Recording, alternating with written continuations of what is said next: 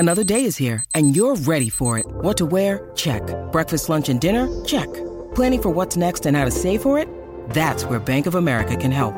For your financial to-dos, Bank of America has experts ready to help get you closer to your goals. Get started at one of our local financial centers or 24/7 in our mobile banking app. Find a location near you at bankofamerica.com/talktous.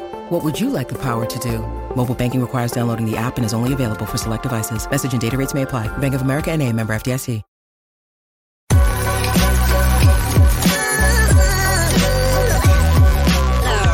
The following is a presentation of the Belly Up Sports Media Network.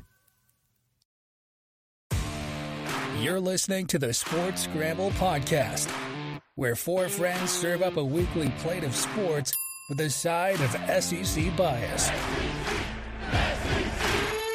Now, here are your hosts, Chet, Jacob, Wade, and Tyler. Let's go! I'm missing half of those. Yeah, you're right. Only half those.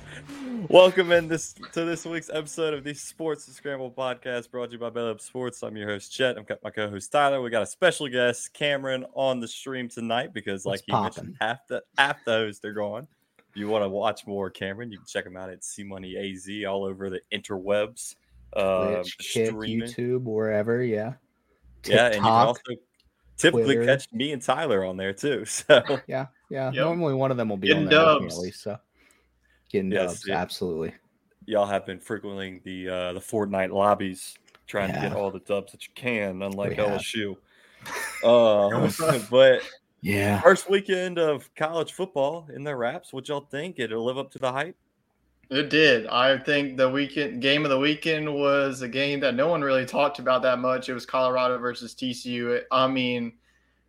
I think that Deion Sanders earned his prime time money in that game. Yep. So did Travis Hunter. So did Shedeur Sanders. Put both on the Heisman. I don't care. It's definitely going to be interesting whenever they host Nebraska. Boulder is going to be absolutely packed to the brim. That game's already been sold out. So I think it was a good weekend of football. You know, the slate wasn't too great, and our primetime matchup ended up being a primetime blowout on Sunday night. Yeah, that one was rough. Deion is making, I just looked it up, $5.5 million a year is his salary over there. Automatic raise for that win alone. Oh, yeah. If he is named coach of the year, he's due an additional $150,000. Now, what if he makes the playoffs? Does it have to be like national coach of the year? They might not have even included that in the contract because, you know, they just wanted to have winning seasons. And yeah, no national coach of the year, Tyler. Mm-hmm. You're right. I think he's definitely going to be Pac-12, but I don't know about national. I think that if he gets to like 9 wins, then yeah, national coach of the year, go from 1-11 to actually being relevant in college football. I think he deserves my vote. Well, their over-under was set at 3. Well, that was just free money. I think that was just stupid to begin with. So whoever bet that, you're going to be jumping for joy here in a couple of weeks. He is set to earn $750,000 if they win the national championship. There's nothing about him making the playoffs that I see here. But they got the money from their boosters to raise $28 million to hire him. So I think Deion said that he was coming no matter what, and they're here. So get ready for it. I mean, Cam, you watched the game. What did you – I mean, I was thinking blowout from TCU. I thought Colorado was overhyped. I'll admit it. I was wrong. I mean, what was your impressions from primetime over there as the first game as the Buffalo head coach? I'll be honest. This was one of the first weekends that I've gotten to sit down and just watch football all weekend in a long time. And when I woke up, I was like, what game's on at 11? And I looked, and I was like, oh, TCU, Colorado. See Deion's first game. And I was like, you know, I don't even know what people are saying about this game, but I feel like it's going to be a good one. You know, TCU lost a lot of players. You know, Deion brought over a lot of players. He got a lot of talent there. I was like, I think this is going to be a good one. You know, I didn't know what to expect. I mean, this is the first time we got to see Deion's coaching in, you know, FBS football, so I was excited to see how it was going to go. And I thought it would be a good game. I didn't expect to be possibly game of the year week one, 11 a.m. week one.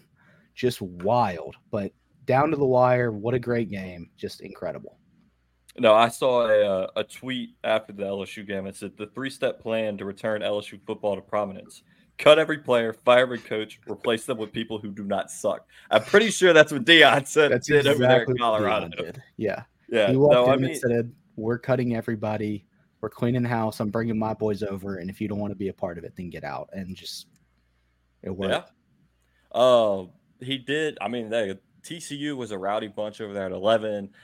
They did lose their last game by, 57 points. I don't know why people were shocked that they got beat by Colorado. I mean, if we're being honest, they were also big in the transfer portal. I think they were one of the top three teams in terms of additions added during the transfer portal. Of course, Colorado being the most prominent with literally like 50 of their players being added. But Travis Hunter and Shedeur Sanders, I mean, that's a problem. Like Hunter played, 120 snaps? Something that's insane, ridiculous. Deion said they're putting a hot tub. They're putting a hot tub on the plane, but I wouldn't put it on the plane. Yeah. So, but it was just fun to watch. They were talking trash to him before the game, telling him, Travis Hunter, you're overrated. I saw the TikTok before we started the show. It was a group of TCU fans. They were like, Hunter, you're overrated. You're overrated. He makes that insane. He made the pick right in front of them. And he turned and said, who said it? And nobody said a word. Well, also, They said that. And then as that play was happening, one of the guys was like, throw it to Hunter. And then he made the pick right after they said it. So just wild. Tyler, is it too early to say Colorado's a playoff team? I mean, they go on and win the Pac-12. Could they be an automatic bid? I think that, they definitely bought into the hype in week one. I think that a lot of people overhyped TCU in the first place. Like Cameron said, they lost a lot of talent that's in the NFL now. I think that their offense is there, but their defense just lost too many pieces. And you just saw it. Colorado's offense just punched every team in the mouth, especially against TCU. I mean, they have some dudes, that freshman running back, I mean, golly, whenever he gets the ball, good luck catching him. I wonder what his 40-yard dash is. It's got to be like a 4-3, at least a 4-4. But I definitely think they have the weapons. Travis Hunter, not only could he potentially be one of the best wide receivers in the country, but I think he's one of the best cornerbacks too. I think that it's early on. I definitely think that he could definitely earn some recognition. Shohei Ohtani, we talk about him, about being a two-way player. We haven't really seen somebody do this in the football level. So, Colorado being a playoff team, I don't think it's going to happen this season. Maybe potentially if they go to the Big 12, they're going to be seeing TCU a lot. They get Nebraska this week. I think that that's another win. I think that they can stack up some wins, but they do have to face some of the big boys in the Pac-12 like USC, Washington, which I just think that their defenses are there. Colorado's defense isn't there. But, hey, if your offense shows up like this every week, it's going to be tough for your opposing team to beat you. So I like Colorado's chances going forward. Yeah, NASCAR Neil was in the chat and mentioned they do play USC Week 4, so that one's going to be a tough matchup for them. It's going to be offensive shootout. Take the over. Two little fun facts. Betting-wise, DraftKings has reported that since yesterday, Colorado has the most money to win the national championship of any other team. And their game next week against Wisconsin? No, Nebraska. Yeah. Is the second highest bet-on game of any football game. The only other one above it is the Lions. They're Chiefs. Just a 3.5 favorite too. So I mean, people are just going to hammer that whenever they see it. Colorado is or Nebraska? Colorado's a 3.5 home favorite. Oh, I mean, I bet you that stadium is going to be sold out. That line's going to move up to like 7. We are buying into the hype. For sure. I mean, I named the stream as Colorado a playoff team. I don't think they're set to be a playoff team right now. But Cam, how many wins do you think they walk away with after the season? I haven't looked at their full schedule. I mean, like you were saying, I could definitely see 9-10 games. I mean, they could win the Pac-12 for all we know. I mean, I haven't looked at their schedule. They got a defense, kind of. I haven't looked into much besides seeing that they were playing on Saturday and tuning in. But, I mean, I could definitely see them easily winning the Pac-12 or at least competing in the Pac-12 with Deion's first year. Yeah, they do take on Oregon, USC, UCLA, Oregon State, and Utah. Those are 5 tough wins to get. I'm not downplaying those by any means. I mean, they could very well lose any of those games. Yeah, but I mean they can win this week. I'm not trying to give him a receipt on me, against Nebraska. So that is true. Deion is keeping receipts. Let's not, Deion, we respect you now. All right, don't come after us. I always respected you, Deion. That is true. I mean, hey, they won one game. They've already tied last season's total. So I think it's a success going forward already. Yep. Some other games, opening Utah and Florida. That one was rough for the Gators. Utah, even with their backup quarterback, I don't remember his name. They had him and the third string guy playing, just dominated Florida from the get go. First play, touchdown. That's just, I mean, Florida is in the dog days of college football right now. Billy Napier honestly looks like he's just, like, too much going on. He left UL Lafayette, going from, what were they in, Tyler? The American Conference? Sun Belt.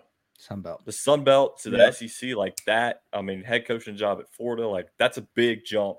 What do you think it's going to take, Tyler, to get the Gators back on track? I think that the more the problem is on the offensive side of the ball. There's just really they could not run the ball whatsoever. That was the key to the game for me. If Florida was going to come away with a victory, their defense, other than that one big play, I think that their defense really held it in check. Utah was under certain circumstances.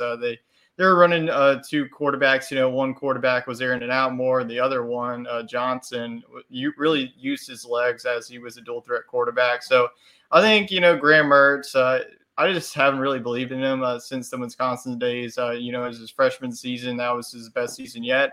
And after that, he hasn't been able to find a rhythm. I'm going to say it right now. I'm going to continue to say it. I think that Billy Napier is going to be gone by the end of this season. I just think that they made a mistake. Going away from Dan Mullen, I just feel like you can't do much worse than Dan Mullen. So I just think that Billy Napier is just two bright lights there, going from the Sun Belt to the SEC. Cameron's favorite coach, Dan Mullen. Can't say that's the case, but he did do great in Starkville, so. Yeah, no, I think the lights are just too bright. We got our buddy Morgan Mann in the chat. What's up? Go check his channel out for your COD League news, and then the Atlanta Falcons kicking off here this weekend. He'll have a lot of great content coming out. He does say, let's not overhype Colorado yet. We do agree with you there. He's a Georgia fan, so he was happy with the Week 1 standings, but concerned with that offense coordinator. Hey, I'm with you, man. I'm the LSU guy, and I'm concerned with our offense coordinator too. But yeah, Florida. I mean, probably more than Mike Bobo. Yeah, I think I'd like him better than what we got right now. We'll find out if we need to fire Mike Bobo whenever South Carolina comes in. But the way South Carolina looked, I think Georgia will be just fine. Yeah, I think so as well. Some other big names. Oregon scored 81. Bo Nix trying to make his push for the Heisman, and Ole Miss and Oklahoma scored 73. Cam, the team. What y'all call them? The team up north, or the school up north? The team up north, the school up north, yeah. Yeah. They hung 73 on Mercer. You ever heard of Mercer? I have, and I think Alabama played them like 5 years straight. Yeah. They either play Auburn or Alabama. It's one of those. It is in Alabama. I think it is in Alabama, so it's one of those small schools that all joking aside, Alabama or Auburn will play. But that's what I was hoping my Bulldogs would do in their opening game, and didn't quite get that. So, I'm done with these top 10 matchups for LSU to open up the year. I want Mercer or Middle Tennessee State. I mean, like, what are we doing? So the announcers talked about it last night. They said, this is kind of becoming a tradition for LSU to play on the Sunday night of Labor Day weekend. And get absolutely slapped. They won a single Sunday? Because your bachelorship was the first one. And no, the year before they played. Who was it, Tyler? Who they played? They played. I'll say it again. It's been 4 straight years that they've lost the season opener. Going all the way back to the COVID season, they lost by 10 to Mississippi State, and then UCLA in 2021 they lost, and then last year, if you remember, they lost at the last second, and then this year wasn't even close. It was over by the third quarter. And then next year doesn't get any easier. You have to travel to Las Vegas to USC, and then the year after that, guess where you go? To the other Death Valley to face Clemson. So good luck with that. Who scheduled that? Les Miles, is that Verge you? What are you doing, man? It's Verge Osbury. He's one of I don't know if he's not the athletic director, but he's in the athletic commission. Verge Osbury, that's who he is. He's one of the athletic administrators at LSU who scheduled this in advance. He had something to do with it. But kickback is what's happening. All right. I mean, nobody schedules these types of opponents. Neil, I feel like LSU is the only one that does. It feels like every year they're facing it hasn't been a top 10 opponent, but it's been somebody worth note in the Power Five. The last time that LSU faced somebody, a Mercer or somebody, was against McNeese, and they didn't even get to finish the full game because of lightning. The game was over after the first quarter got called off. What was the score? It was I don't know. It was 7-0. Well, as long as we won that one, that's all that matters. It didn't count as a win. LSU went on to only play 11 games that year.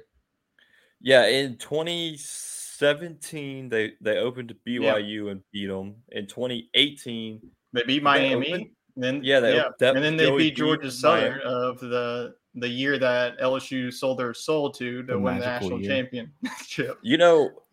I'm starting to see a pattern here. We won a national championship in 2019. Guess what? We didn't play a top 10 team to open the freaking season. We played Georgia Southern, and we hung 65 on them. That's not going to be coming anytime soon because it feels like every year until 2035 you play a Power 5 opponent. And don't we play Army later this year, or is that next year? Yep, Army. Yeah, that's a scheduling nightmare. You play them the week after Alabama. Army and App State are about the only two programs you never want to see on your schedule. We'll get into App State in a couple minutes, but we won't go into too depth of this scheduling debacle by LSU. You can catch out Bayou Bengal Bites. We released the video. They released today. If you want more, just go over there. Yeah, I mean, LSU got absolutely throttled by Florida State second half, outcoached, outplayed. Best player on the field, Harold Perkins, was running a spy the whole time, and he basically just disappeared. So that one, I mean, just stupid coaching. You got your best player, and you don't have a blitz in the quarterback every time like he's born to do. But like Tyler said, video dropped at 4 o'clock, Bayou Bengal Bites over on our YouTube channel. You catch the full reaction, the overreaction. I'm calling for Brian Kelly's head. Is it an overreaction, though? I think some of it is. Most of it is. It is. Well, if you think about it, Brian Kelly could never win the big game at Notre Dame. I mean, when's the last time they won a playoff game or he won? I have no idea. Every time they're in the playoffs, they either can't score against Alabama or can't just get absolutely blown out. Yeah, so but he did all that in Notre Dame with a lot of limitations over his head. Yeah. So, that is true. No limitations here. No. Just got to get players on the field. Some other big name schools that were in our mentions during the game last night that I had to deal with. Ohio State, they struggled 23-3 against Indiana. What's their quarterback's name? It's McCord. Name. That's his name. Yeah, McCord. Didn't look like C.J. Stroud. Cam, is this the year that Ohio State doesn't get 10 wins or go undefeated? I mean, it's Ohio State. They're playing in the Big Ten. It's hard to say they're not going to get 10 wins, but I mean, it may be another year for Michigan to take the Big Ten, I think Michigan's top dog over there in the Big Ten right now. They definitely proven their case. You think it's Penn State, Tyler? I think so. I think that Penn State looked like the best Big Ten team this weekend. Michigan was up 27-0 at the half.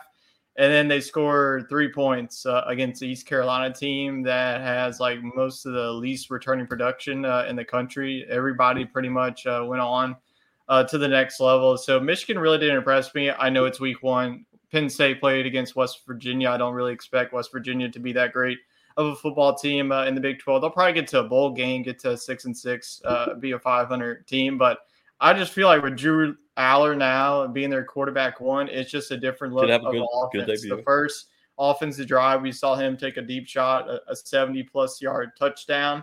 Their field goal. First play. Yeah, it was the first. Didn't they open it up with a deep shot? Yeah, they did. I think that their defense is definitely going to play. So I think that, Ohio State, there's definitely some question marks. Like I said, week one, don't really want to overreact to any. Want to let a couple of the weeks go on before we get into any of that. But, yeah, I definitely going to stick with my Penn State, and they might have pissed some people off of scoring that late touchdown and hitting the cover for Penn State. I was one of those people that were loving it because I took Penn State to cover. So for those of you who didn't, we're taking West Virginia. Like, what are you doing? Did you not see West Virginia's defense? So I'm the person of, whenever the clock, you keep on trying to score a touchdown until that clock hits 000. You keep trying. You just don't want to, let me just wave the white flag because I'm not kneeling in the red zone. Screw that. It's college football. I'm not kneeling in the red zone. If I'm in the red zone, I'm going for a touchdown. Like, it was a backup quarterback. He's trying to pad his stats.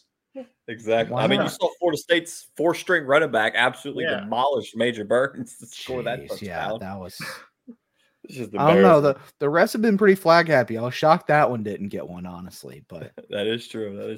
No, Penn State with it's a new era there. They got finally – I know Jacob is thrilled that his boy has moved on. The former quarterback, his name eludes me. But they look good. They're going to be a force to reckon with, as well as I think Michigan will too once Harbaugh comes back. One last game from this opening weekend. Tyler, tell us about your boy Michael Penix and how many touchdowns he threw. He threw 5 touchdowns. I think that if it wasn't for Shedeur Sanders, I think that he would have been the MVP of this weekend. But Sanders had him a game 510 yards. Yeah. I think that Washington, I keep talking about this team. It feels like everyone wants to just talk about USC and Caleb Williams. USC so far is playing San Jose State and Nevada. Don't get me wrong. Those are definitely going to be two middle-of-the-road teams in their respective conference. Boise State, I think it's going to be at the top of the Mountain West. Washington was struggling early on. It was like a 9-7 game in the second half, and before you look at the final score, it's 56-19. So I think that Washington's going to be a team that everyone's going to be talking about once we get into conference play. No, I liked it. I had Penix as my Heisman winner this year. I wanted Jane Daniels, but not after last night. I'm just going to continue to take shots at LSU as we go through because it's so frustrating. The Pac-12 finished 13-0 on the weekend. I think that's the first time a conference has gone fully undefeated. The ACC, I don't remember what their record was, but it was pretty high up there. Overreaction question for y'all: is this the year the SEC's not on top in terms of conference? Feels like there's a lot of teams that have fallen off, and the ACC and Pac-12 are starting to take advantage of it. I think so. Yeah, I think really looking at it, the SEC West, I just don't really have a grip anymore. I thought I did the preseason. It's looking like Alabama is just going to run with it. Maybe there's a team, maybe like Ole Miss steps up into the wings with their offense. Does Texas A&M, is this finally their year? It just feels like an Alabama runaway the way that it's been shaping out. I think the way that Florida State looked, golly, it would not shock me if they just cruised to their conference, win the ACC. I'm just going to stick with it. I picked Washington to win the national championship. So, yes, I think that this is the year that the SEC finally is taken down. What do you think, Cam? You agree with him? Yes and no. I could definitely see another team grabbing it. Yeah, it's week one. It's a overreaction. I've felt from the start, like since the end of last year, that, this year the West in the SEC was just, top to bottom, not great. I thought LSU was going to be the winner of it, and after this week, I'm like, I don't think Bama is the powerhouse they've always been. Yeah, I do agree with y'all. I think there could be another team that could take over. Maybe as much as I hate to say it, Ole Miss. I don't think A&M. I think Jimbo's getting fired after this year. Honestly, okay. That's my hot take. You never know. Mississippi State turned it on in the second half. Maybe that's all they needed. But but. Georgia is looking like far and away the best in the SEC right now, and I really don't know how they're going to be this year. So, I could see it, but at the same time, it's hard to bet against the SEC. So, yeah, final year for the Final Four playoff teams. Let's go out with a bang. Let's get something wild. I don't want to see 3 SEC teams unless one of them. It feels like parity is on the way this year. It's going to be completely different.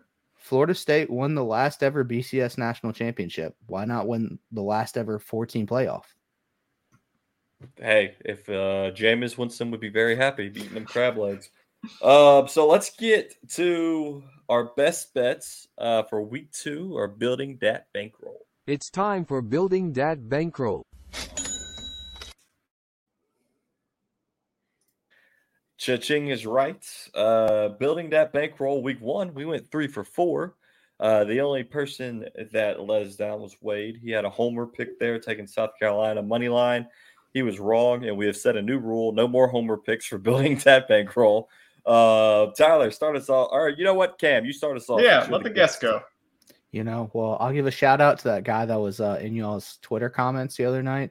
You know, he's a big, big UConn fan. So I guess I'm taking Georgia State -3 over UConn this week. That's my pick. So, you know, I don't know anything about either teams, but, you know, I'm just take a shot at him. According to his tweet at me, UConn covered this spread week one. LSU did not. So they're 1-0 against the spread, but I like it. I like it. Go against them. Tyler, what's your pick for building that bankroll? Yeah, I went to the group of five, treated me well week one, but I think it's time to go to the SEC. I'm going to go to a Pac-12 versus SEC matchup, and I'm going to go to Stark Vegas. I think that Mississippi State covers the 10 versus Arizona. Sure, looking into last year's game, it was a back-and-forth battle in the first half, and the Mississippi State's offense really took off. I think with Zach Garnett, I think that their defense against a very experienced quarterback is going to shut them down. Arizona, it's a difference, you know, playing out there in the West Coast and going to the middle of nowhere and playing in front of, you know, thousands and thousands of fans ringing cowbells for 4 straight hours. So I think that Mississippi State, the way that their offense is looking, they're running the ball more, which is definitely something new for this offense. I think that's going to be a different look for this Arizona defense. So I think that Mississippi State is going to cover the 10 spread. It would not surprise me if they make a statement in week number 2. Is Florida's old quarterback still a QB over there in Arizona, Emory Jr.? Or did he graduate? No, that was Arizona State. Arizona State. That's right. Okay. I have no idea what quarterback is at Arizona. He went somewhere else. So my building that bankroll pick for this week, it's a homer pick. Waco's not too far down the road, and I could hear the cries from here as Texas State went into Baylor and just beat them up and down. I think they were 26-point dogs, yep. And they ended up winning 10. I think it was by 10. I don't remember what the final score was. But Baylor doesn't have anything easier. They go on the road to face Utah, and Utah is 7-point favorites. Hammer that spread. Give me Utah by 7, probably by 20 when it's all done. I'd buy that thing up to 14. Yeah, it was a bad performance by Baylor. I mean, you have TJ Finley, former LSU backup, who has been on like 4 different teams, starting at Texas State, and they just ran them out their own stadium. So take Utah -7 versus Baylor. So we went 3 for 4 last week. Let's see if we can go 3 for 3. You know, we don't need Jacob or Wade. They're not on the show. We're going with Chet, Tyler, and Cam. Let's go 3 for 3 and make it a little easier to make the graphic. I just threw one out there. So, I mean, don't hold it against me if we don't go 3 for 3. It's a grudge bet. What was it? Georgia Southern to cover versus Utah? Georgia State UConn? To cover over UConn. -3. They're okay. They're 3 point. I like it. It's a grudge bet. We keep receipts too. Had to block the kid. He wouldn't leave us alone. I was trying to watch the game. I'll make sure to tweet back at him if UConn doesn't cover with this clip. So, top games for week 2. We got some good ones. We'll start with Texas and Alabama. I mean, this was a great matchup last year that came down to a game-winning field goal. But the difference is there's no Bryce Young, and there is a Quinn Ewers. He was dominating last year until he got hurt, and they kind of relied on Bijan Robinson, and they just couldn't get the job done. So Texas versus Bama. Cam, what's your pick? I mean, it's in Tuscaloosa. I'm gonna have to say Bama. You know, I mean, every year Texas is back, but you know what? I mean, gotta go Bama this year. You know, in Tuscaloosa. I like I said, I think this is the year that. Well, I did think this might be the year that Alabama topples, but you know. Not against Texas. Yeah, I mean, Jalen Milroe, I know they played Middle Tennessee State I mean, he didn't look terrible. So, Tyler, who do you think? You rolling with the Tide, or you going horns up, not horns down? Yeah, it was one of the most instant classics last year. I thought that if Quinn Ewers stayed healthy, Texas probably would have ended up winning that game. So Quinn Ewers now returns now on to the road to face Alabama. I think that this is definitely going to be a defensive battle. I'm just going to say that I think that Jalen Milroe is going to be starting this one. Who knows if Nick Saban goes with a two-quarterback system, maybe put in Tyler Buckner and change it up a little bit and let Jalen Milroe give you a different look against a Texas defense. That's definitely going to be one of the best. Texas offense started off a little bit slow against Rice, but I just think that they weren't showing all their cards for week two when they hit the road to Alabama. And the best bets, this was one of my I almost thought about taking the Alabama cover. I think that Alabama covers the spread easily at 7. I just don't think that this game's going to be close. It's a different environment, in Austin, they got the home environment. Brian Denny at night, that's just a different animal that Texas isn't ready for. And this is going to be an entry like, welcome to the SEC, brethren, because this is going to happen year in and year out. I think that Alabama wins this one 14+. I think that their defense is just going to suffocate Texas running game and Quinn Ewers, and it is going to be an all-out war, and Roll Tide gets the win. So I think Texas got lucky last year getting Alabama at 11. Players were still waking up.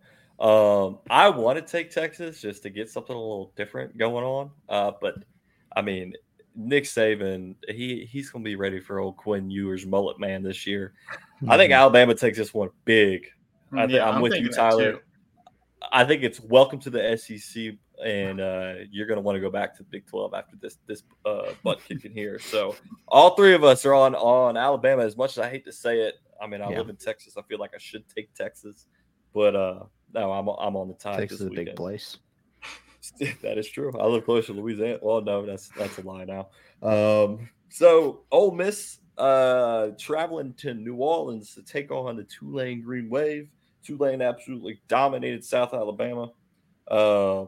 This one is hard to pick because you got two very high-scoring offenses. Ole Miss hung 73 on Mercer. Like I said, Tulane hung 38 on South Alabama. I'm going to go with Ole Miss. I think the SEC is just going to overpower I don't even know what conference they're in the American. Athletic, right, Tyler? Yeah.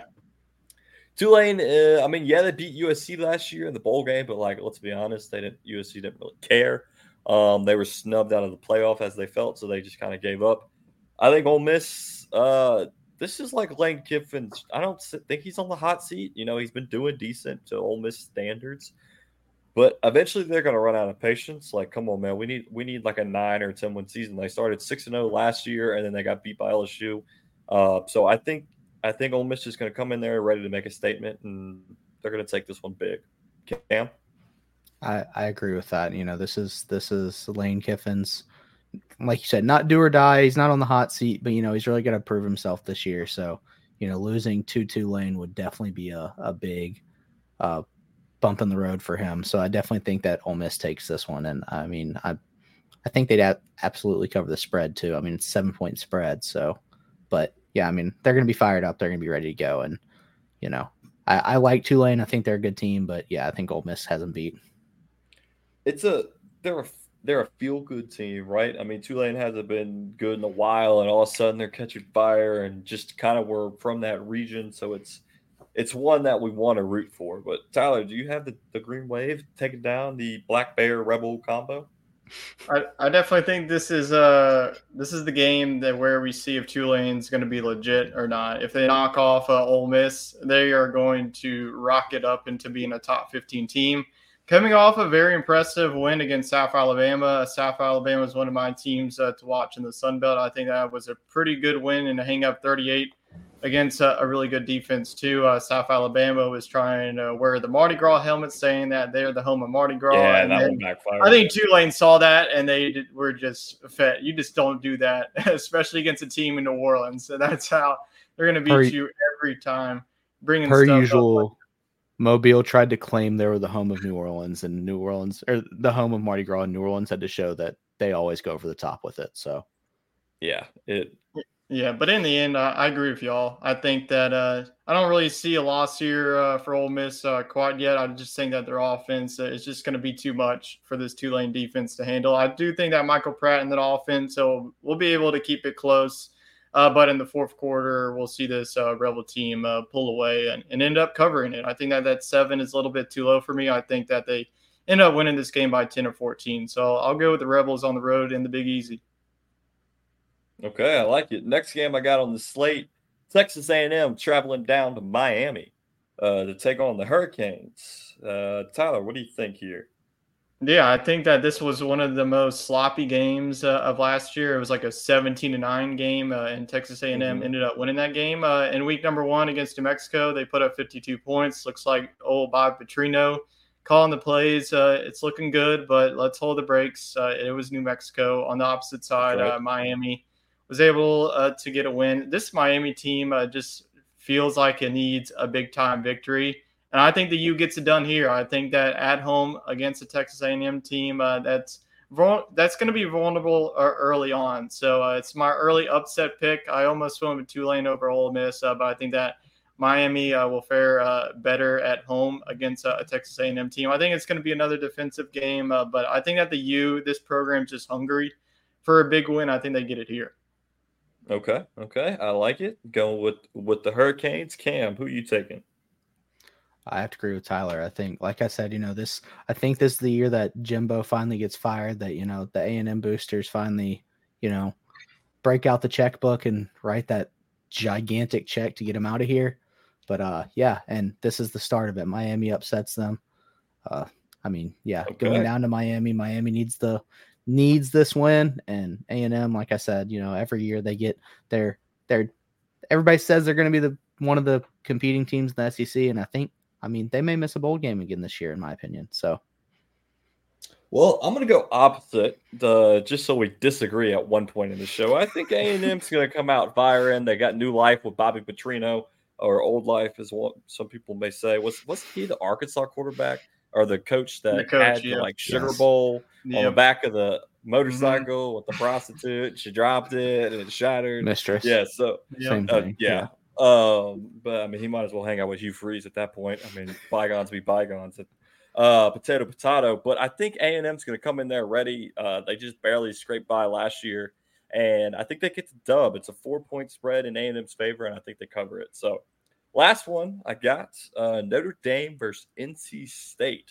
Notre Dame's got a game on NC State since they played that week 0 game there over in Dublin. Tyler, you think the Fighting Irish fight on and keep on rolling? They do. I don't think it's even close. I wasn't really impressed with NC State in week number 1 against UConn. I know they got the win against the Huskies, but I've just been very impressed with Sam Hartman.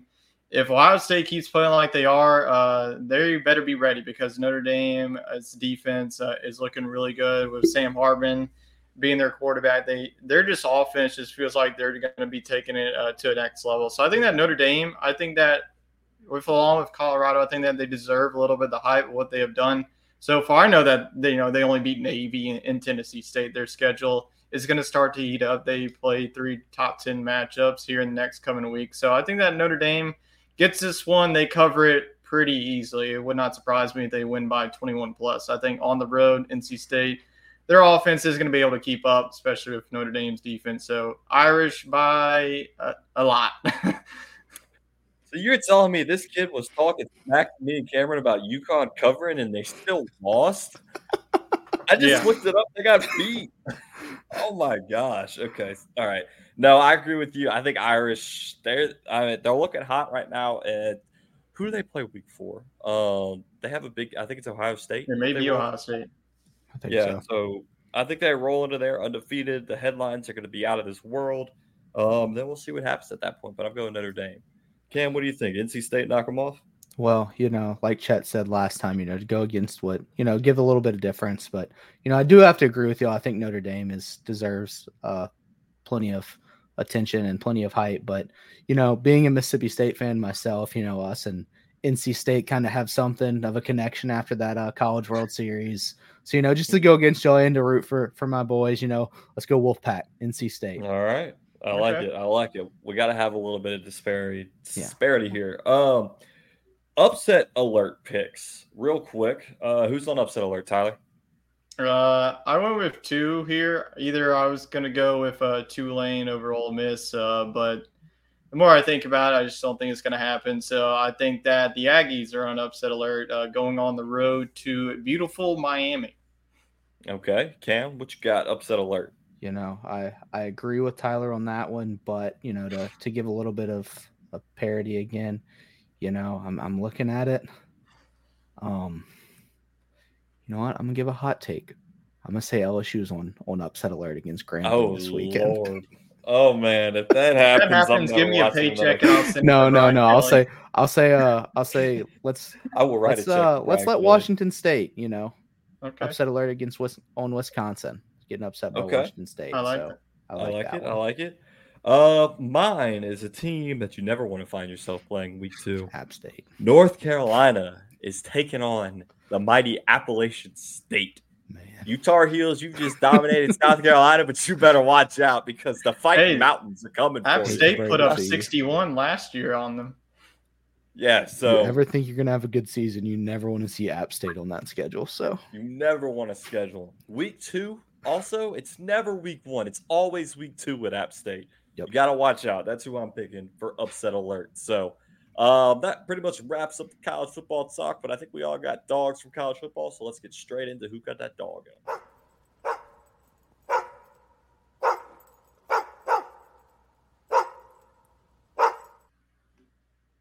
Who got that dog in them? Week two of college football season. Doesn't have to be from college football, as Wade likes to pick the road. I'm going to start it off. It's got to be Travis Hunter. I mean, playing both sides of the ball. He had 11 catches for over 100 yards. He had a pick that pretty much won. I wouldn't say won in TCU the game, won Colorado the game, but it changed. It switched momentum like that. It was an insane play. So my dog of the week, I think he's going to be a multiple-time winner of dog of the week in my book. It's going to be Travis Hunter. Cam, what do you got? Yeah, I mean, hard not to pick Travis Hunter, but to give a little parody because, you know, I mean, I think we could all go Travis Hunter and that'd be a great, you know, dog of the week. Yeah, I think it would just be. Yeah, I mean, it'd be understandable, but to give a little bit of parody, I'm gonna say Kyle Ferry, freshman kicker for Mississippi State, first game in college football, you know, and as a Mississippi State fan, kicking hasn't always been our specialty. It has not been. First game on campus, our first drive, we drove down the field, couldn't get in the end zone, hit a 47-yarder, and then hit a 49-yarder before the end of the half as a true freshman, and made every single extra point, you know. Was on fire as kicker and won SEC co-offensive player of the week. So, gotta say Kyle Perry. His job is to kick football through two tall things, and he did it. He made every single one of them. Tyler, who do you got for dog of the week? I'm riding with my Heisman winner that I picked in the preseason. It's Michael Penix Jr. He did all this not against some cupcake. It was against one of the blue blood programs of the Group of Five, and it was against Boise State. 29 for 40, 450 yards, and 5 touchdowns. The only guy who threw more yards was Shedeur Sanders. So Michael Penix Jr., I think this is just the start. In the beginning, what he's going to do, I'm going to go ahead and say he's going to win the Heisman. I'm going to say that every week until it happens. So Michael Penix Jr., dog of the week, and might be more. I might pick him every week if he continues to do this. Well, let us know in the chat, if you're in the comments, who your pick for dog of the week. If you agree with any of us, that's great. If you got your own pick, let us know. I don't think Matty Ice is watching this week. He's traveling back for some dove hunting, or else I would have already gotten a text that said, "You want to know who got the dog in him?" And he would have given me somebody's name. Probably Jackson Dart. Let's just say that it was probably. Yeah, but he's an Ole Miss fan. It's probably Jackson Dart. So, if you're in the chat, hit that subscribe and like button. Help us out here. Put it on the YouTube algorithm. We're trying to figure that out as much as all our other content creator friends are. Let's get to the NFL. We've got some NFL news going on with the season starting on Thursday night with the Lions and the Chiefs. And this week, the background went away. Add that back. Lions and Chiefs to start the season. Chiefs won the Super Bowl last year. Who do you got, Tyler? Lions or Chiefs? I think that this is going to be an absolute insane game. It would be crazy if the Lions pull off the upset in Arrowhead, but it's not very often that the Chiefs lose at home. I think it's going to be an offensive slugfest. Both defenses have some question marks in the secondary. The Lions got better. Obviously, I think that they're going to have a great year, but I think that Patrick Mahomes and that offense is just going to be too much. So I think that the Chiefs win the opening night in the NFL. Okay, I'm going Lions. I think. I think Big Boy. I can only remember his name. Their quarterback, Jared Goff. Thinking on it, Jared Goff. That's right. Big old Goff. He's gonna. He's going after Patty Mahomes and the Chiefs defense. He's gonna stick it to him. Amon-Ra St. Brown's gonna have a great game, and I think. I think it's a 14-point victory by the Lions. Go bold take here. Oh my! Oh, damn. Now this is a reaction. Yeah, no, I mean, Chiefs. I mean, defending Super Bowl champions. I mean, yeah. I'll go on to say the Lions make it to the playoff to the AFC Championship this year. They're in the NFC, but yeah. The NFC Championship is. No, I don't think they make it that far, but I think they start the season off hot. I mean. Look, the Packers aren't going to be competing against them this year, so that's true. Their division, they could very well win the NFC North, you know. Yeah, that's what I meant. NFC North, not AFC. Come on, Chet, get it together. It's been a long week, long day, long Labor Day. Happy Labor Day to everybody that's watching. Yep. Saints open up their season against the Titans. We got a little rivalry going on. Us versus NASCAR Neal. We've got a bet going. If the Saints win, NASCAR Neal has to shave his head, and if win, Wade has to get a Tennessee tattoo on his forearm. They both agreed to that. Don't let them tell you otherwise. So, Tyler, who do you have taking this weekend's game? I think that it's time for the Saints to get off to a hot start. More times than not, they've lost it outside of last year. They should have lost it, but they got gifted that one last year.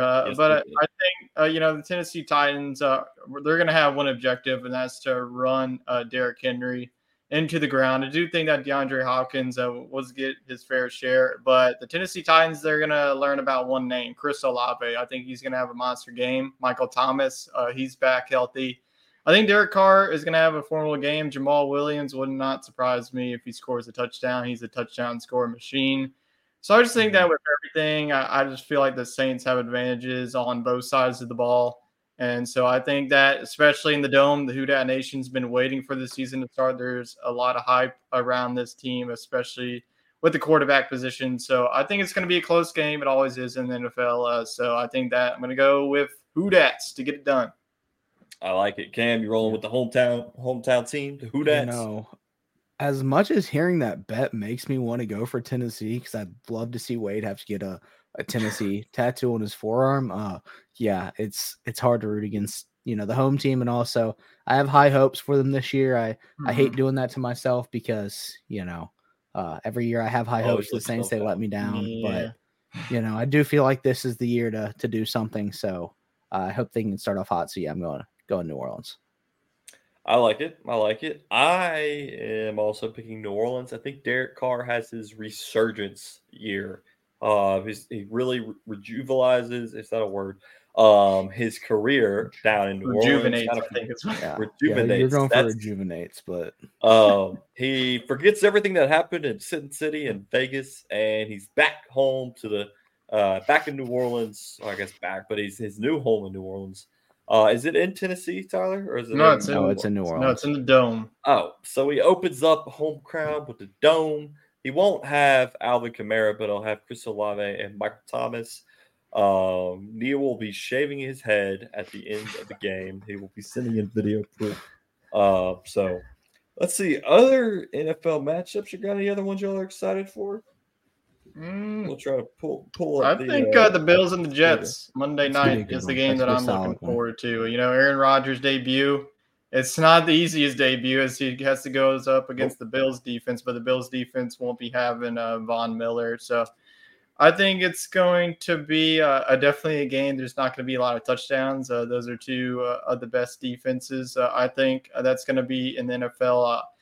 Quick pick, though, I'm going to go with the Bills. I just think that the Jets are way overhyped. I'm going to say it already. They're not going to make the playoffs, people. Aaron Rodgers is past his prime. It's not going to happen. Something about this Bills, they have to win it all eventually. And I think that with DeMar Hamlin back on the field, it's hard to pick against them. So I'm going to go with Buffalo to get the job done. Go 1-0. Yeah, I want a Buffalo. Going with them. I'm going opposite of you because I've been watching Hard Knocks, and I am fully sold on the Jets propaganda. It's because you have I am rocking in on the Jets. They're making the playoffs. They might damn near make the Super Bowl with Aaron Rodgers. You see how 8 spends it? That's what they say. Every other sentence in practice, they're like, "Do you see 8? You see what 8 does? Man, I ain't never seen a throw like that before. You seen 8 make that throw? It's insane." Yeah, they've been dealing with Zach Wilson. Zach Wilson, I think he's going to be a good quarterback after Aaron Rodgers retires. I think he's going to learn a lot from him. But I'm going is it in Buffalo? Where's the game at? It is. Monday night. It's in New York. New York, yeah. New York. Are they in New Jersey? Are they in MetLife Stadium, yeah. Yeah, they share it with the Giants, right? I hate that. So. Yeah, I know. I think it's dumb. You're an NFL team. Get your own stadium. You're in New York, like just such a big be the city. Jets like, you can out. Have they haven't two been relevant stadiums. Lately. Yeah, I'm picking the Jets. Cam, who you got? Oh, and it's on 9/11. It's got to be New York. Well, you got, Cam? Now you make a hard look like a bad guy for picking I still think Buffalo. It's got to be Buffalo. Do you also root for Live Golf? Hey, Buffalo's red, white, and blue. There you go. 9/11, red, white, blue team wins. Yeah. Yeah, I mean, Josh Allen played at Wyoming. Never more American state than that. He's going to be feeding off that upset that the Cowboys just pulled off. So better watch out, Jets. Oh, yeah. Okay. For sure. Another game, the Toilet Bowl. We got Arizona taking on the Commanders. Make that pick, Tyler. Commanders. Arizona is going to be – who is Arizona's quarterback? Who knows? But their quarterback next year is going to be Caleb Williams. I can tell you that. They had to go get Kyler's teammate from his COD lobbies to come play quarterback because they knew he talked about football enough in those to, Preseason leader in passing yards, Clayton Tune with 200 out of Houston in this year's draft. Looks like he's going to be the starting quarterback. Yeah, Commanders. It's got to be Commanders. Let's see here. Cardinals will be looking at Kyler. Yeah, I think Commanders, but is it Sam Howell? That's their yep. Yeah. So that's the Toilet Bowl for the season. Does Sean Payton return the Broncos to victory against the Raiders? Yeah, Raiders are. I mean, not. Where is it? Is it in Vegas? It's in Denver. The Raiders are 3.5. That's a tough one. It depends if Russell Wilson cooks or not, which is a toss in the pan. He ain't been cooking lately. Since it's in Denver, I'll go Denver, but that's definitely going to be a sloppy game. It's going to be both of the offenses are going to want to run the football, and I think that I don't know. It would be like a 14-17 type of game, but I think that Sean Payton gets his first win, especially in Denver. I like it. Yeah. I agree if anybody can lead Russ to victories, it's Sean Payton. So I'd say Broncos. Okay, so let's get to our way too early Super Bowl predictions. Cam, who do you got taking on the Super Bowl this year? It's a tough one. I want to say the Saints so bad, but I don't want to be let down. Okay. So I'm not going to. I'm going to say the Eagles, repeat getting to the Super Bowl and repeat losing. But this year is the year that Joe Burrow does it. This is the year that Joey B solidifies his legacy and wins for the Bengals. I like it, and he gets paid big time. Yes, after. That's one thing. Yes, I'm interested to see this week. They're taking on the Browns. See how that calf's holding up. I need it to be very good because I need Jamar to have a wonderful week. Okay, so Joey B versus who'd you say? Who Jalen, the Eagles. It's an Alabama LSU. Well, I guess you can't really. Ohio State, Oklahoma. I don't know who they want to claim. LSU claims Joey B. Oklahoma, LSU. Yeah. Did he play? Yeah. Joey B hung like 6 touchdowns on him when Jalen played at Oklahoma. Tyler, who's your Super Bowl predictions? Yeah, it's very similar to Cam's. I have the Eagles once again. I feel like the NFC, there's just like not too many teams that are just viable. It feels like loaded. It just feels like the Eagles and 49ers are the top two, and everybody else is going to be running after them. I just trust the Eagles' offense more. You know, I think that Brock Purdy, he's going to have a good season. CMC, too, is also going to have a good season. But Eagles on the NFC. AFC, that's more of a question mark. I think that there's definitely some dark horse teams. Could we see the Jags make a run again? Could we see the Ravens and Lamar come back? But I'm going to go with the Buffalo Bills. I just feel like it has to be some year. Every year, you know, in the AFC Championship 2 years ago, the coin toss, you know, left, you know, Josh Allen out of the playoffs last year. In the snow game, Joey B cooked it up. So I think that Josh Allen and that defense, they're just a hungry bunch. That fan base is ready to see this team in the Super Bowl. So give me Bills versus Eagles. I think that the Birds win the Lombardi this year. Okay, well, that was going to be my pick, so I'm changing it. Okay. I'm going 49ers versus Bengals. I'm with Cam. Give me Joey B. Take it home, the Super Bowl, getting paid at the end of the year. So way too early Super Bowl picks. Let us know in the comments what your picks are. We entertain everybody. If you think it's going to be Arizona because you've got money on their plus 20,000 odds, if you think it's, you know, the Colts at plus 15,000, that's okay. You're entitled to your opinion. Does anybody know where I can make a parlay on Kyler winning MVP and the Cardinals winning the Super Bowl? Because I'd throw $5 on that. I don't think any sports book would give it to you. Maybe the Call of Duty League, but not an MVP. The odds would be astronomical. It would bankrupt the casino. So exactly. I mean, so I'd throw $5 on that. We're talking like plus 80,000. Yeah, it'd be something ridiculous. It'd be insane. So, Tyler, you ready for your fantasy football corner? You got your slideshow queued up, ready to rock and roll? Sure. Let's hear it. Yep, I'm going to get it up here on the screen as we go through the process of putting this bad boy on the screen. Let me know when it's visually ready, and I will start the fantasy football corner of the season. So we ready to roll? We are. Let's hit it. All right, so what we're going to do is every week, starting now from week number 1, we got a full slate of games. We're going to have 3 starts and 3 sit-ins. What I did was the quarterback, wide receiver, and running back. Figure it out yourselves on the tight end defense. No, I'm kidding. We'll see if we have some time, and I'll give you that. So the quarterback start of the week starts early on, Patrick Mahomes. I know this is a pretty boring and vanilla pick. It feels like if you pick Patrick Mahomes pretty early, you're going to start him every week, but looking at the defense of the Detroit Lions, you know, C.J. Gardner-Johnson is dealing with an injury. You know, they did get better. This defense did get better. They have Aiden Hutchinson in the middle. They have really formidable linebackers. But if you look at last year's defense, we have to pull up some stats of last year since we have no game action this year. The Lions defense gave up the most fantasy points to the opposing quarterbacks. And looking at this Chiefs offense, you know, we're really going to be formidable once again.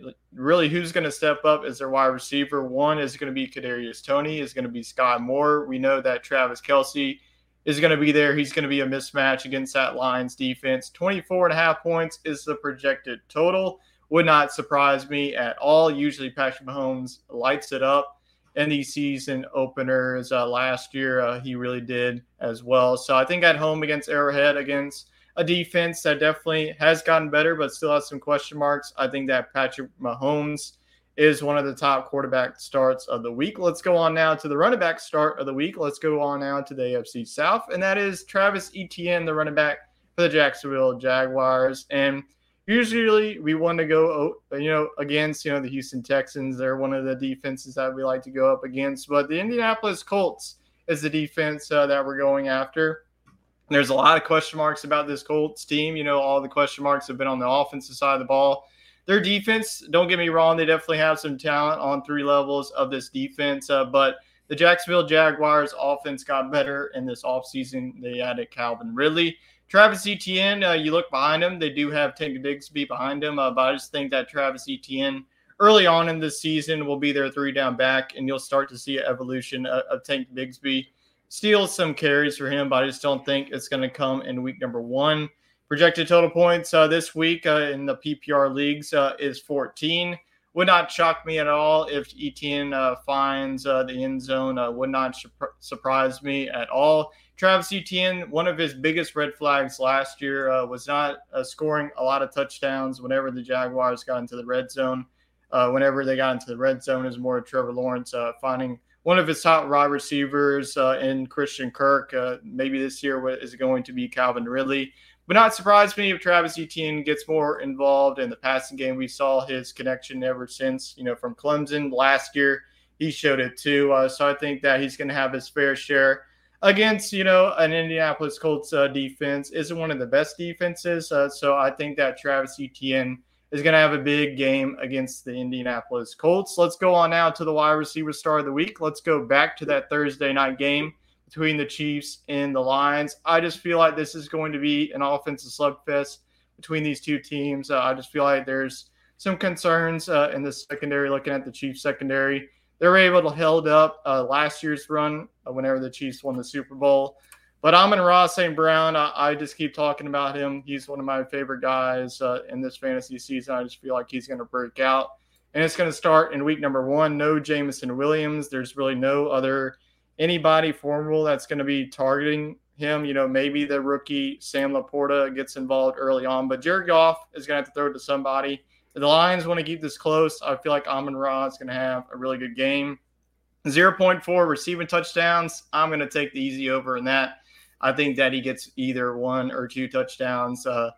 17.3 projected total points in week 1 would not shock me at all if he hits that over 2. It feels like somebody's got to get the ball for this Lions offense if they want to come out of Arrowhead with an upset victory. So I think that Amon-Ra is going to have a big week 1, and he's going to continue that as the Lions go on. So let's go on now to the sits of the week. So let's get on to a more negative side. And guys, you should just stash on your bench and keep going on for the next week. Let's go on to the QB sit of the week, and that is Daniel Jones going up against one of the best defenses in the NFL, the Dallas Cowboys. The Dallas Cowboys was one of the top 2 defenses in fantasy terms last season. Daniel Jones in both meetings last year struggled against the same Cowboys defense. Just continues to be really good in all 3 levels of their defense. Their secondary has a lot of talent. So I just don't think, I think that Saquon Barkley is going to get most of the load here in week 1. I just think that Daniel Jones, looking at his receivers, Jalen Hyatt, I think that he's going to be the wide receiver 1. But outside of that, there isn't really much. So I think that the lack of weapons is going to hurt Daniel Jones here in week 1. It's a fresh season. So I think that Daniel Jones definitely is a quarterback that I like, especially with his dual threat capabilities. But I just don't like him against a very tough matchup against the Cowboys defense that doesn't really give up many touchdowns throughout the season. Let's go on to the running back sit of the week, and this going to the AFC, the Monday night game between James Cook. I just don't really like any of the running backs, Dalvin Cook, James Cook. I'm expecting Dalvin Cook to be... Are they brothers? Yeah, they are brothers. Okay, so that's what I thought.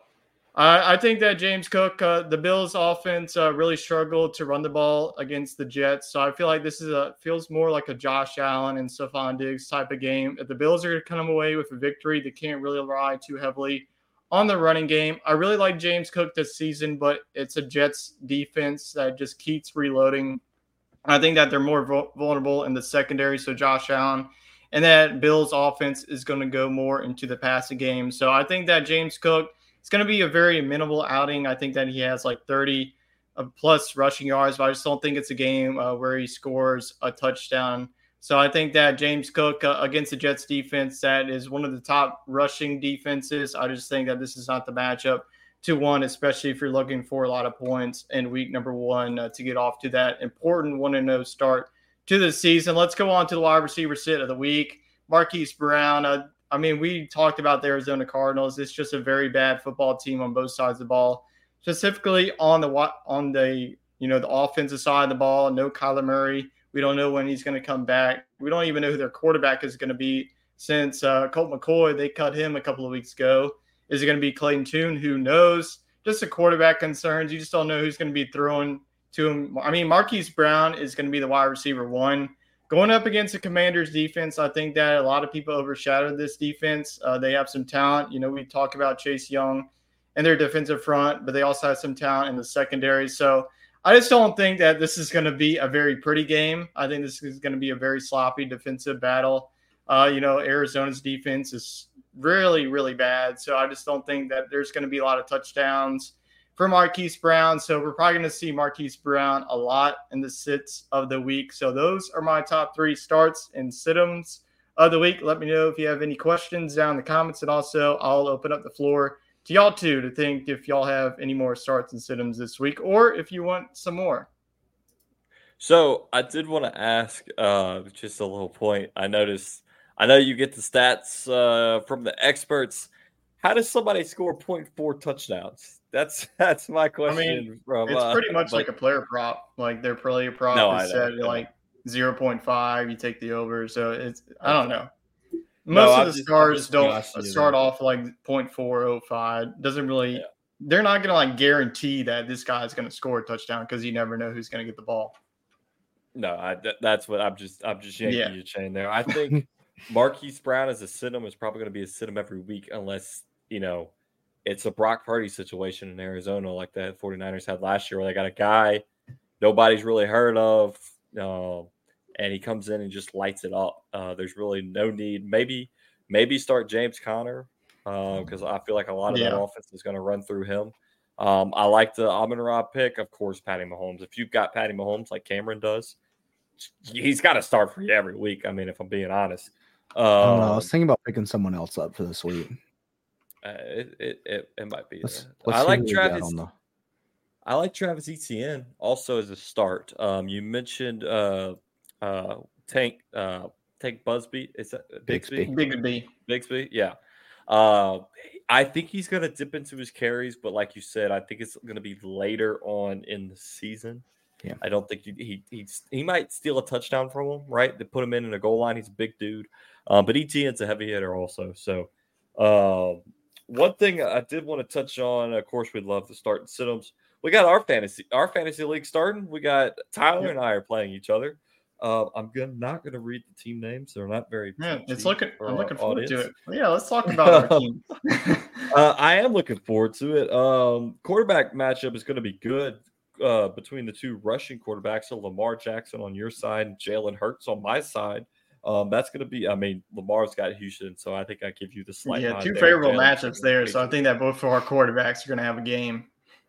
Of course, you've got CMC and Tony Pollard. And I've got Najee Harris and Josh Jacobs. I think I give you the edge in the running back department. Wide receiver, you got Amon-Ra and T. Higgins, and I have Jamar Chase and Garrett Wilson. I'll give you the edge on that one.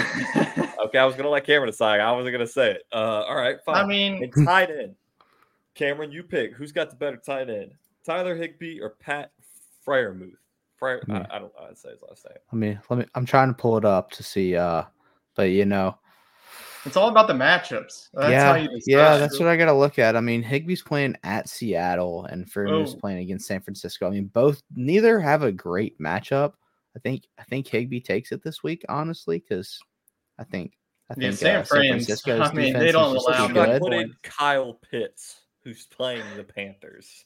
I mean, it's not a bad pick. Don't answer that question. It's not the Panthers secondary is very good. Yeah. We kept tempting Chet with Kyle Pitts, and he finally took him in what, like 12th round? Yeah. I've drafted him every year since he's come out of college, and he's burnt me, but I figured maybe this year will be his shot. And then in our flex, of course, we play in a double flex PPR league. You've got Aaron Jones and Chris Godwin. I've got D-Hop and Jamal Williams, sorry. Would normally be Alvin Kamara here, but he is suspended. Mm-hmm. I haven't fully decided if I'm going to go with Jamal. I think I will. I give you the edge here, Tyler, in the flex position. I feel like the edge because Aaron Jones feasts on the Bears every single year. Yeah. Defense, you've got the Patriots. I've got the Bills. Patriots playing the Eagles. Bills playing the Jets. I mean. I don't know. That's a push. And then you have Mr. Daniel Carlson for the Raiders. He's playing in Denver, so his kicks will go farther. And I have my boy Young Hoku which I am giving myself the edge. Just no. I'm giving myself the edge because the altitude, this man could kick 65-plus yard field goals to give me those points. But I think he's going to have a good year. So projected points here, you are at 141. I'm at 138. So we'll check in next week to see how that matchup ended. Let's look at Cameron's. I'm pulling up Cameron's right here. Yeah, let's do a little. Yeah, we can decide who has the breakdown on this one. So, so Cameron's playing old Matty Ice. Matty Ice, quarterback for Matt. Go ahead and refresh real quick. I just made a change. So. Okay. Let me get that refresh going here. You can just get the quarterback because Cam's got the automatic advantage every week. So running backs, Matty Ice has got Derrick Henry and Joe Mixon. Cameron's got Bijan Robinson and J.K. Dobbins. I would have to go Matt here because we haven't seen Bijan in regular season, I think that Bijan's going to have an absolute game. I just don't know. I mean, I think that JK against Houston's run defense is abysmal, but I just feel like Lamar is also going to have his feast day. So I just think, I don't know. That's a tough one, but I think I'm leaning more towards Matt, but I would not be shocked if JK also has a day. Hey, before we continue, if you've got fantasy lineup questions, send them on. Send them our way. We'll answer them. Wide receiver group. Matt's got Cooper Kupp and Devonta Smith. Cam's got Jalen Waddle and DK Metcalf. I'm going Cam here. Yeah, Kupp is kind of day to day. Yeah, I don't Matt know may need to check. Yeah, I don't even know if Kupp's going to be ready. I think DK's going to have his way. I was going to say he should probably throw Mike Thomas in the starting lineup until we know for sure about Kupp, but he's got Marquise Brown. Keep him on the bench if you paid attention to Tyler's segment. And he's got Michael Pittman. I'd probably keep him on the bench also. Yeah. So tight end Mark Andrews versus Jawan Johnson. I gotta go Mark Andrews here. Yeah, I think Jawan's gonna have a great season. I'm actually going against you here. I think that Jawan. Okay. I just feel like if you really look at the matchups between the Ravens and Houston, Ravens. I just don't really think that the pass catchers are really going to have that all good of a day. It's either going to be Lamar. It's going to get his fair share of carries, or JK is going to go for 100+. I just think that Mark Andrews, he's going to have his games, but I think that the Saints in this game, it just feels like Jawan. That was just such a very good late round value. Jawan is, if you look, whenever Derek Carr was with the Raiders, he always targeted tight ends. I think that Jawan. I'm going to go with Cam here, getting the advantage. I actually just picked up Jawan while you were going with your start and set picks, honestly. So. Wait, he was a free agent? Yeah, he was. Yeah, he was a free agent. My gosh. I just dropped Dalton Kincaid for him because I've been thinking about it more. So flex, Matt's got Jahmyr Gibbs and Mike Evans. Cam's got Amari Cooper and Cam Akers. I'm going with Cam on this one. I think Amari Cooper and Deshaun Watson are going to have some good chemistry. We haven't really seen them together. And then I think Cam Akers. I mean, he's RB1 down there in LA. I think he's going to lead that offense. So. I mean, I like Gibbs. I just don't like Evans. So I think that Cameron sucks. I don't know. I just don't know how this Buccaneers offense is going to be. I don't even know if I'm starting Chris Godwin or not. That's going to be. I'll have to do some film on that. But I think that Cam, with having Cam Akers, he's the RB1. There's really nobody else behind them. Who else is the Rams going to? If Cooper Kupp is not available, they got to find some way to score. So I think that Cam Akers is there. So I'll give the slight edge here to Cam. Defense, Matt's got the Dolphins, and Cam has the Steelers. Dolphins are playing the Chargers. Steelers are playing the 49ers. It's a push there for me. Yeah, I think it's going Dolphins. I'm going Dolphins just because I don't know. I'm very high on Justin Herbert. I'm going to go push there. I think it's going to be even. So Matty Ice has got Mr. Harrison Butker as his kicker, and Cameron has, who was just recently picked up by the Rams. Oh, he was picked up? Mayer, yes, he was picked up, and he is expected to be the starter as the Rams just cut their kicker. So I think he'll be okay there. I'm going to go Cam here. I just don't think that the Chiefs are going to score many field goals. I just think that's going to be more touchdowns. So I like it. Maybe get into our other matchup too. Since they're not here, Jacob and Wade are playing. Might as well do a quick rundown on them if they – So real quick, projected points from Matt, 141, Cameron, 128. Maybe it's because the kicker's a wow. Yeah, the kicker doesn't have any points right now, so yeah. That's part of it. But so Jacob and Wade, we'll run through this one real quick. Sure. Wade's got Trevor Lawrence, Jacob's got Josh Allen. I've given the nod to Trevor Lawrence actually because he's playing the Colts. That is a tough one because I think that Trevor Lawrence could definitely slice and dice them. I agree with you. I think that T-Law against the Colts, that's definitely. I think I like that matchup more than going up against the Jets. I agree. Yeah. Running backs. Wade's got Saquon Barkley and Mr. Rashad White, and Jacob's got Ramondre Stevenson and Miles Sanders. I'm going to Ramondre. Yeah, I think I'm edging towards Jacob on that one. Yeah, Ramondre's going to feast. I think that Miles Sanders against Atlanta is also going to have his fair share too. Yeah. So looking at wide receiver, Wade's got Justin Jefferson and Devontae Adams. Jacob's got Stephon Diggs and Keenan Allen. I'm going Wade because he's got Jettis. Yeah. I think Jay Jettis is going to have 30 bomb against Tampa Bay. Stephon Diggs. And then Devontae Adams, somebody's got to get the ball. This probably shouldn't even be asked. Darren Waller and Travis Kelce. Waller. Kelce obviously Fletch with Kelce. Flex. Wade's got Calvin Ridley and DJ Moore, and Butch has got Alexander Madison and Deontay Johnson. I'm going Wade for this one. I think Wade, and it's not even close.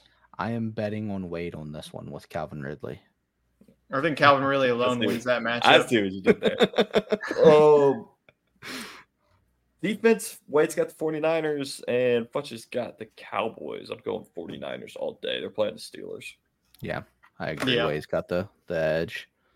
Kicker, Wade has got the golden boy himself, Evan McPherson, and Futch has got Jake Elliott. I'm going McPherson. Frosty all the way. Yeah. This is actually the closest projected matchup here. It's 50-50 on percentages. I think Wade is at 142.8 and Fletch is at 142.6. So I can't get much closer than that, folks. All depends on what the Bills do because he has the Diggs and Allen, Allen stack. Yeah. Yeah. So Fletch has put all his eggs in one basket. So I think that pretty much wraps up the NFL talk. I've got a NASCAR Neil segment. But before we get to that, we appreciate everybody that's tuned in so far. And let me hit you with some NASCAR. So Kyle Larson tames the track that's too tough to tame. See what he did there, winning the Southern 500. The first stage of the race was dominated by Reddick and Hamlin and featured two green flag stops for tires as the sandy soil of the area created some of the highest tire wear in the series, making tires only last 30 to 40 laps. So, see, you got to know your science there before you're betting on NASCAR. It's nice to see drivers having to save tires and make dedicated stops for them as opposed to fuel windows dictating the pit strategy. Hamlin gets stage one win, but Bubba Wallace spins out at the same time. A unique caution came out in stage two due to issues with the inside track lights in turns 3 and 4, with them not coming on as they transitioned tonight. So it's just like the Super Bowl a couple years ago. They red flagged the race after multiple drivers said they were not comfortable going back green with the lights being out.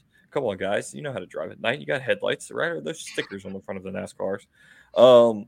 Caution with 15 to go created a wild sprint to the finish and another with 4 to go involving the 54 and the 2 car, which led to multiple cars pitting for the shootout to end the stage with one lap. Hamlin takes the stage win. Mid-stage 3, a battle for the lead between Harvick and Reddick, where the caution comes out as Harvick tries to pit. But a caution came out as he was entering the – wait. I read that backwards. I'm sorry. Caution comes out as he is entering, but the pit closes before he can make it in. He's forced to line up at the end of the last line on the restart. Hamlin, who dominated all day, felt the wheel getting loose with 90 to go. That's not what you want when you're driving 230 miles an hour in a circle. And that pretty much took him out of the contention with him needing to go to the pits. The race ended with a great battle between Larson and Reddick for the last 25 or so. Chastain had a solid day after not having a top 5 since his win in Nashville. No playoff points update this time, but a plan to do so after race 2 and 3 except for when he's in Texas. NASCAR Indy will be at the Texas race. So if you're there, say hello. Also, a little extra, Denny Hamlin announces he signed with an extension with Joe Gibbs Racing, and at the 23 will continue their alliance with them. So playoffs kicking off for NASCAR Neal. He's got some fantasy matchups going on. He's a busy man down there in NASCAR world. That's it, guys. I got nothing else for you. So good show, longer show with everything kicking off. Anything from y'all before we end it? Just, excited for the fantasy season kickoff. Chet and I are going to be facing off. We really, neither one of us wants to start off on a high note, so it should be a lot of fun. Should be a lot of high-scoring matchups. Got dudes on both sides, and also got to give and also want to give the floor to Cam. Tell us where you can find us, where your streams, your amazing streams. I appreciate y'all having me on tonight. Appreciate for the first week of college football and start of the first week of NFL. Appreciate that. But yeah, if y'all want to check me out, it's CMoneyAZ on Twitch, Kick, YouTube, TikTok, Twitter, anywhere that you can search CMoneyAZ, I'll be CMoneyAZ. Not quite there, but yeah, streaming on all those places, working on new content and everything. So would appreciate y'all dropping in, like, subscribe, whatever. But CMoneyAZ. So. Yep. Yeah, we'll put the link to it in the. Of course. We're glad you were able to jump on with us. We'll put the link in the description where you can find all of Cam's social channels. Last point I want to add for y'all: Nebraska sells out their football stadium for a volleyball game. Will there be a sold-out Nebraska football game Absolutely this year? Not. Yeah, they sell out every game. No matter if they go 0-12, that stadium is going to be sold out. Okay, all right. As it was for volleyball, though. Okay, I like it. So with that, we hope you all have a wonderful week. Good start to your fantasy matchups, and we'll catch you next time.